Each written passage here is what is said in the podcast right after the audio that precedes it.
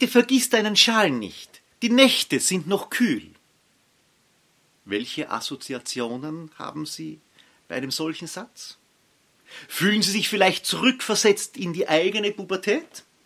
Und sehen Sie die Person vor sich, die Ihnen diesen gut gemeinten Rat gegeben hat? Selbst wenn Sie diesen Satz noch nie gehört haben, können Sie vielleicht trotzdem nachvollziehen, dass er eine Reaktion auslösen wird, nämlich trotziges Verhalten eines Kindes. Ich kann selbst entscheiden, wann ich einen Schal brauche. Sie verspüren quasi körperlich den Impuls, trotzig zu reagieren. Aber warum? Wodurch dieser Ratschlag nur lieb und gut gemeint war und vielleicht sogar vernünftig, weil es abends wirklich noch kühl ist. Willkommen. Willkommen in der Welt von mehr Wirksamkeit und weniger Stress. Willkommen in der Welt von Michael Holub. Dies ist ein Podcast zum Thema Ich-Zustände. Ja, die drei Ich-Zustände kann man sich wirklich vorstellen wie eine Familie. Wir haben Eltern-Ich, das wird meistens oben dargestellt, Erwachsenen-Ich in der Mitte und das Kindheits-Ich als emotionale Grundfeste sozusagen. Woher kommen diese Ich-Zustände? Nun, sie kommen so, wie wir halt erwachsen geworden sind durch Erziehung, durch Vorbilder, durch unsere eigene Entscheidung natürlich auch in späterer Folge. Fangen wir vielleicht einmal an mit dem Eltern-Ich. Das Eltern-Ich bekommen wir von unseren Eltern natürlich, von den Großeltern, aber auch von Vorgesetzten, von Lehrern, von Erziehern, ja letztendlich auch von den von uns selbst gewählten Vorbildern. Hier werden Moral, Wertesystem, aber auch die Umgangsformen, Regeln festgeschrieben. Also zum Beispiel, wie funktioniert ein Unternehmen oder wie funktioniert die Abteilung, in der ich arbeite. Das wird sehr stark von Vorgesetzten geprägt. Das ist alles im Eltern-Ich sozusagen angesammelt. Und dieses Eltern-Ich gibt es in zwei grundsätzlichen Ausprägungen. Da gibt es einmal das kritische Eltern-Ich, das ist die mehr oder weniger freundliche Zurechtweisung. Und ich glaube, jeder stellt sich da selbst seine Eltern vor oder seine eigene Rolle als Elternteil, wenn man seine Kinder zurechtweist. Das unterstützende Eltern-Ich ist dann die andere Form, das ist sozusagen das unaufgeforderte Hilfsangebot. Und auch dort können wir uns alle erinnern, wenn Mama etwas gesagt hat, dann war es immer gut gemeint. Gar keine Frage, das wussten wir auch. Aber wir haben es in dem Moment eben als unaufgefordertes Hilfsangebot nicht so wertschätzen können, wie es unsere Mutter vielleicht erwartet hätte. Und das genaue Gegenteil zum Eltern-Ich ist dann das Kindheits-Ich. Das Kindheits-Ich ist wirklich diese emotionale Basis, die wir alle in uns haben, in unterschiedlichsten Ausprägungen. Hier habe ich nur ein paar wenige angeführt. Hier gibt es zum Beispiel das angepasste Kind, das ist also jenes Kind, das eher als ein braves Kind angesehen wird, das Eltern unheimlich gerne haben, weil es so wenig Probleme bereitet. Ob das dann als Mitarbeiterin oder Mitarbeiter wiederum genauso gesehen wird, das kommt auf die Rolle an und auf die Vorstellung, die die Firma vom Mitarbeiter oder von der Mitarbeiterin hat. Dann gibt es natürlich das rebellische Kind. Das ist jenes Kind, wo Eltern manchmal die Nerven wegschmeißen. Wo mancher Vorgesetzte vielleicht sagt, nein, mit dieser Emotionalität möchte ich niemanden in der Firma haben. Andere Firmen wiederum sagen, genau das brauchen wir. Die Querdenker, die die Sachen auch immer anders betrachten. Beiden Ich-Zuständen gemeinsam ist, dass sie vorhanden sind und dass sie in der Kommunikation im Regelfall leider wenig hilfreich sind.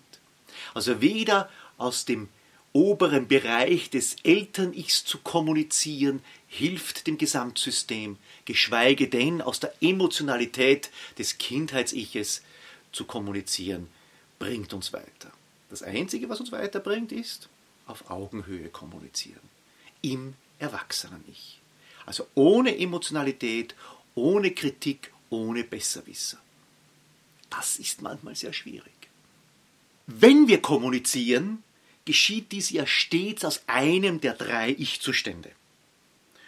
Und damit bestimmen wir in irgendeiner Art und Weise, nämlich ziemlich deutlich, auch die Reaktion des Partners, des Gesprächspartners vorweg.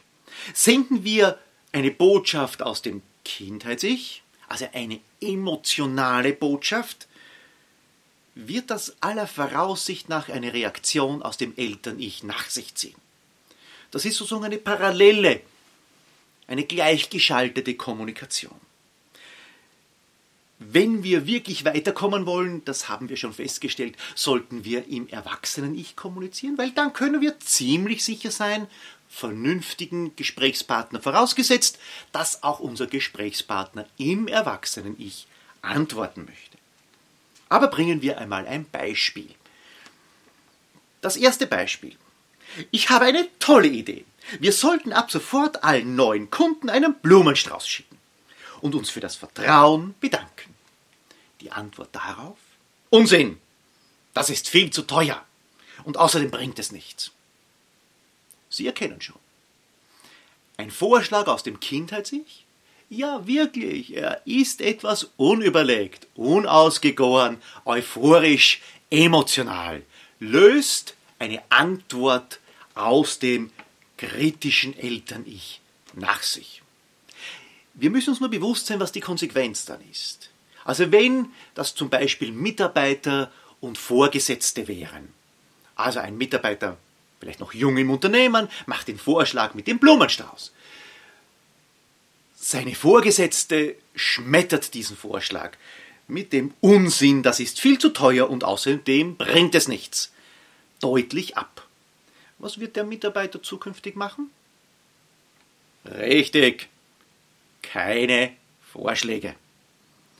Also es liegt sehr wohl auch in diesem Beispiel, ja, in der Antwort der Vorgesetzten, sie könnte versuchen, nicht aus dem Eltern-Ich zu antworten, sondern das Gespräch auf die Erwachsenenebene zu ziehen.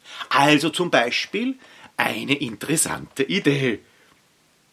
Könnten Sie vielleicht eruieren, wie viele Kunden betroffen sind, wie viel die Blumensträuße kosten und wie wir diese dann übergeben könnten. Und entweder es bleibt eine gute Idee, dann haben alle gewonnen, oder der Mitarbeiter kommt selbst drauf, so gut ist die Idee nicht, die Durchführung der Prozess ist nicht einfach, aber er hat sein Gesicht nicht verloren und wird weiterhin vielleicht sogar wohlüberlegtere Ideen bringen. Das Ganze funktioniert natürlich auch andersherum.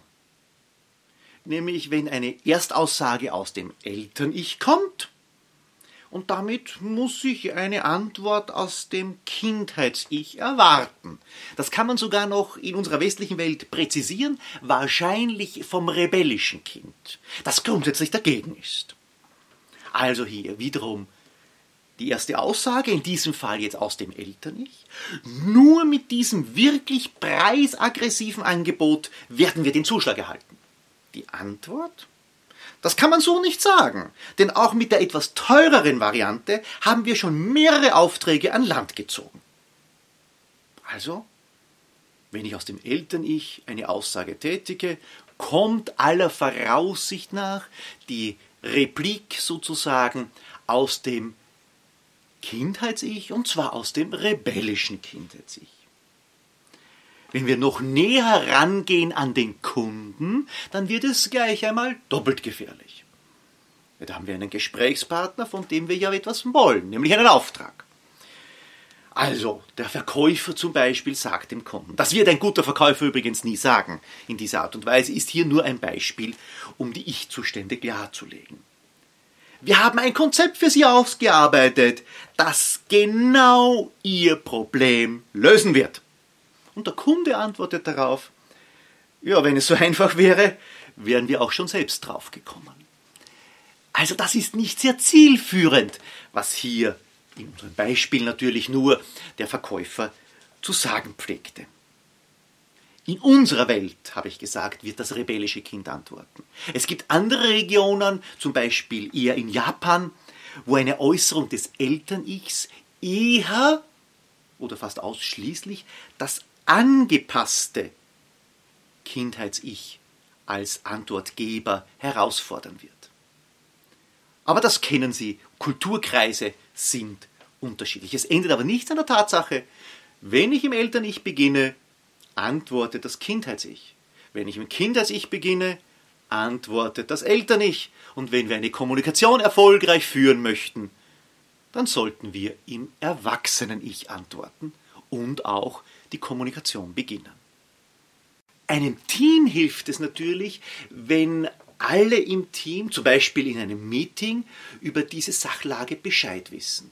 Weil dann kann man einen Haltepunkt setzen. So ein typischer Haltepunkt, den ich schon oftmals gehört habe von Kolleginnen und Kollegen, jetzt spielen wir wieder in der Sandkiste.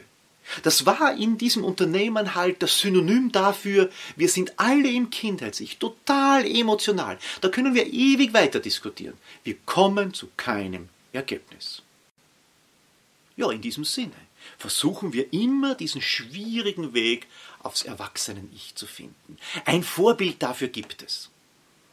Das sind alle, die also in internationalen Konzernen tätig sind, kennen diese Kollegen. Das sind die Kollegen von der Insel, die Engländer. Die haben so Formulierungen, da kennt sich jeder aus. Aber es werden weder Emotionen noch Kritik oder Besserwisserei angeführt eine typische Formulierung, wenn jemand einen Vorschlag präsentiert und man möchte etwas sagen dazu und jeder Engländer sagt etwas dazu, ist dann zum Beispiel a very interesting idea. Was heißt das übersetzt? Diese Idee brauchen wir nicht weiter verfolgen. Sie ist für den Mistkübel. Tut mir leid, aber es ist unheimlich freundlich formuliert. Und man lässt die Emotionen draußen. In diesem Sinne, erst einmal viel Spaß mit den Ich-Zuständen. Ganz wichtig, teilen Sie dieses Video mit Ihren Kolleginnen und Kollegen, nur wenn alle darüber Bescheid wissen und grundsätzlich damit arbeiten möchten, kann man im Team etwas bewegen.